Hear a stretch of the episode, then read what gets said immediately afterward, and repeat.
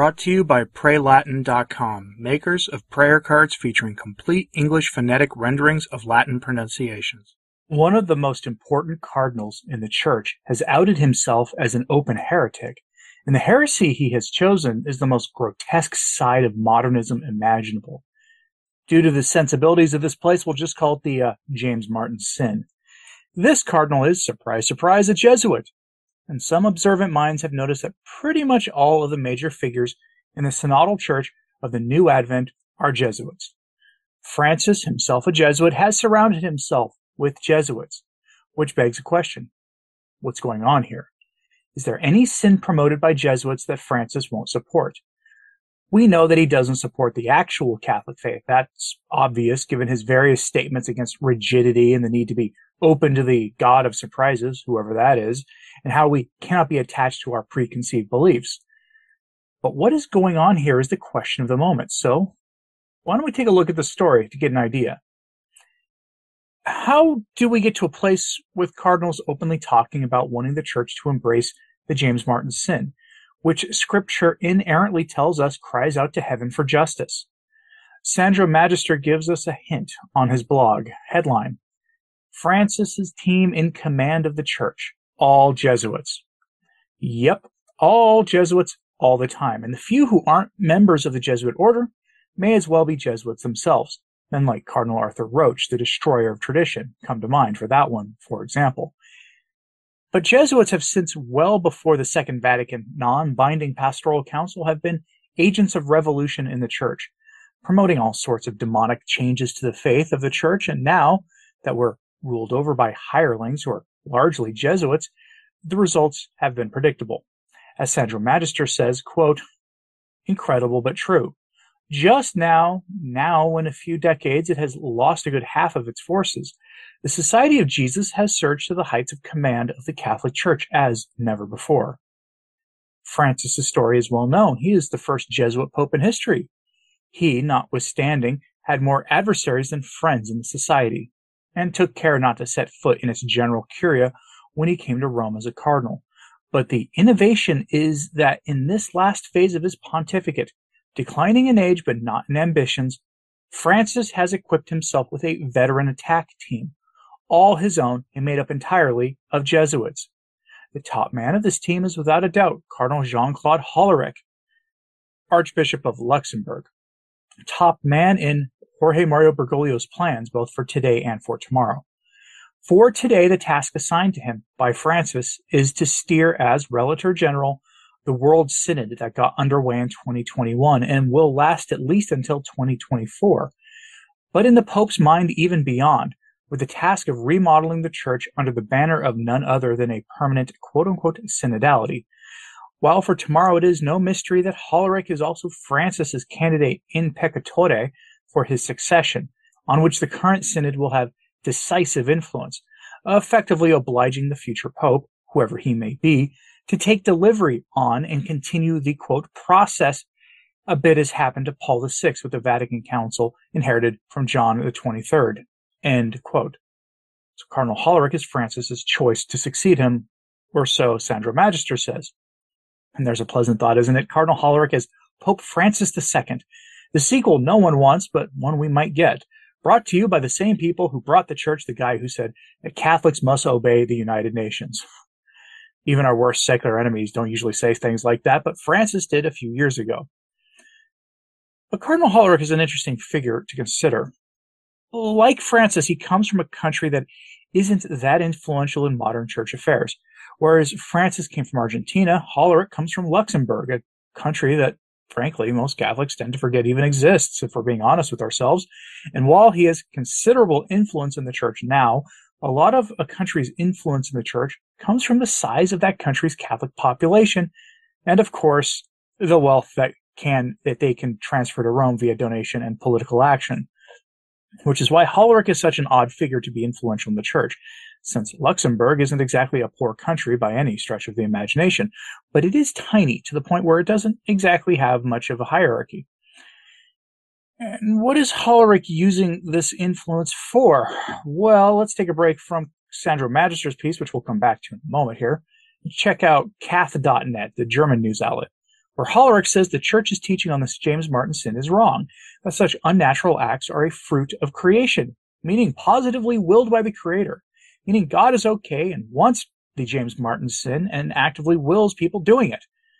Now, that's news to me since I've actually, you know, read the Bible cover to cover a few times and I never got that impression. In fact, I got the opposite impression from reading inerrant sacred scripture. Kath.net's article is really revealing here, and it's not very long. Quote, Cardinal Jean-Claude Hollerich, Archbishop of Luxembourg and Relator General of the Synod on Synodality, wants a quote, change in the cultural paradigm of the Church regarding the condemnation of the uh, James Martin sin. In his estimation, there is a higher proportion of practitioners of that sin in church institutions than in society. Wow, he said in an interview with Vatican newspaper L'Osservatore Romano. At the beginning of the interview, he praised Francis, who is not a liberal but a radical. Francis's radicalism consists in mercy, which concerns us all.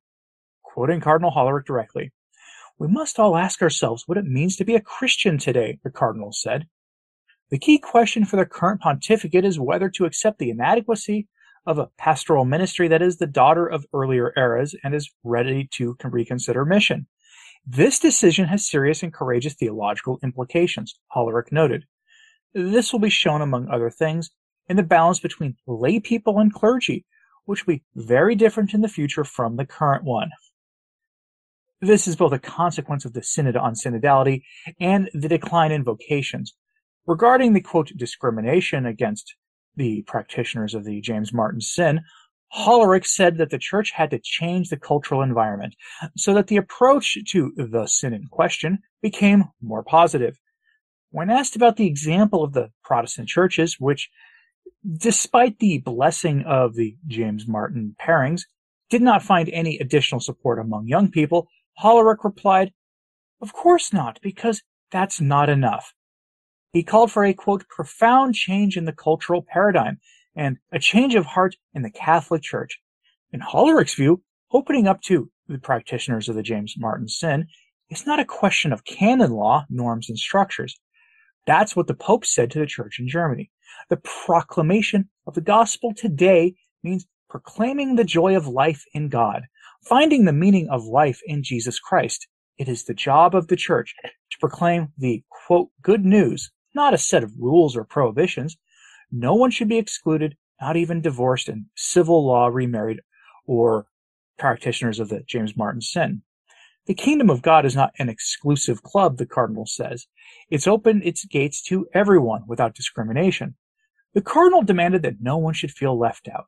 It's not about theological subtleties or ethical dissertations.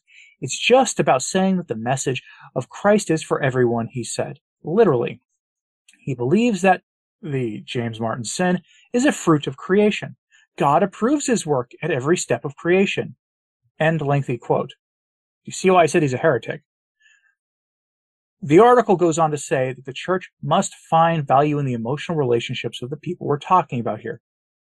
That's odd, to be honest with you, given that the church has said that romantic love was never a prerequisite for a good holy marriage to begin with.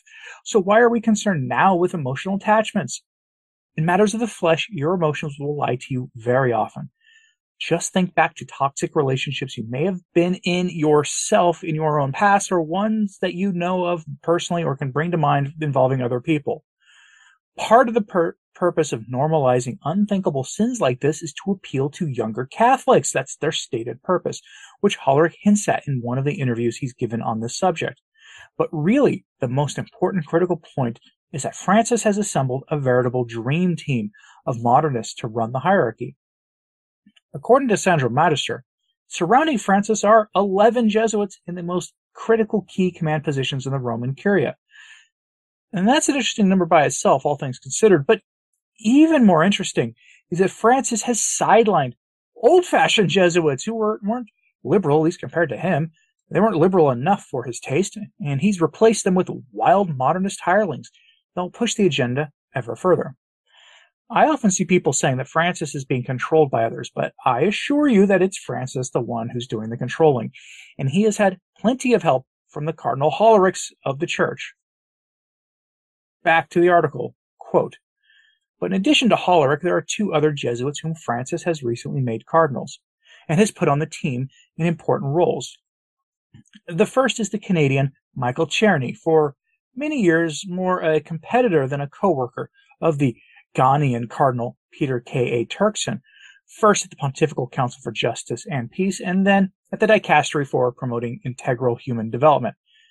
Yeah, that dicastery does exist, and yes, you can guess it was started under Francis, of which Czerny has become pre- prefect. He was also the special secretary for the Synod for the Amazon. From the defense of nature to those to people who move around, to the popular movements, he is the man Bergoglio avails himself of in these fields he favors. The second is the Italian Gianfranco Ghirlanda, former rector of the Pontifical Gregorian University and a seasoned expert in canon law. Among his tasks is that of translating into juridical provisions the imperious acts that Francis carries out with the air of an absolute monarch. From Ghirlanda, for example, came the perfunctory conclusion of the long-standing theological dispute between powers of orders, those derived from episcopal ordination, and powers of jurisdiction, those conferred by a higher authority, opting for the latter in order to place some lay people as well, men or women, at the head of the Vatican Curia, with the simple mandate of the Pope. Again, from Ghirlanda in the role of juridical factotum, at the service of Francis came the dismantling and refounding imposed by the, perp- by the Pope on the Order of Malta. But that's not all. Also among Jesuits who are not cardinals, there are some whom the Pope has placed in key roles at his service.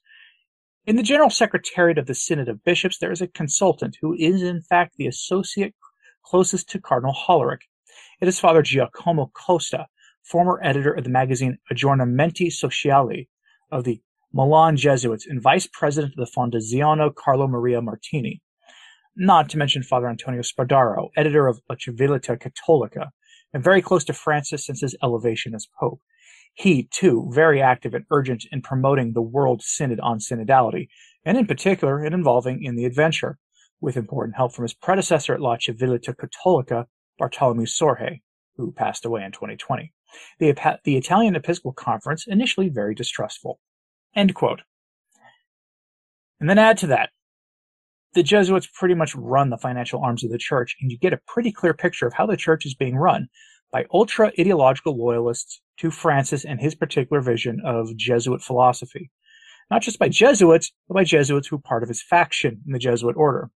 As Sandro Magister points out, Bergoglio had a habit of avoiding Jesuit facilities in Rome when he was just a just Cardinal Bergoglio before the St. Gallen group put him on the throne of Peter. It's widely reported that influential Jesuits wrote reports begging John Paul II not to promote Bergoglio, but that he made him first a bishop and then eventually a cardinal, despite what his fellow, fellow Jesuits had to say on the matter. That, of course, has left the most aware fans of JP2 among conservative and tradition leaning Catholics scratching their heads. But remember, it is hindsight is always 2020, and we don't know what information JP2 had in those days, but we have information now about not only Francis, but his likely successors, including Hollerich, and begs the question, will this period of rule by the Jesuits continue after Francis is gone? Well, let me know what you think about this in the comments, please. Like and subscribe if you haven't. It really does help. Sharing this on social media helps a lot too. As always, pray for the church. I'm Anthony Stine. Ave Maria.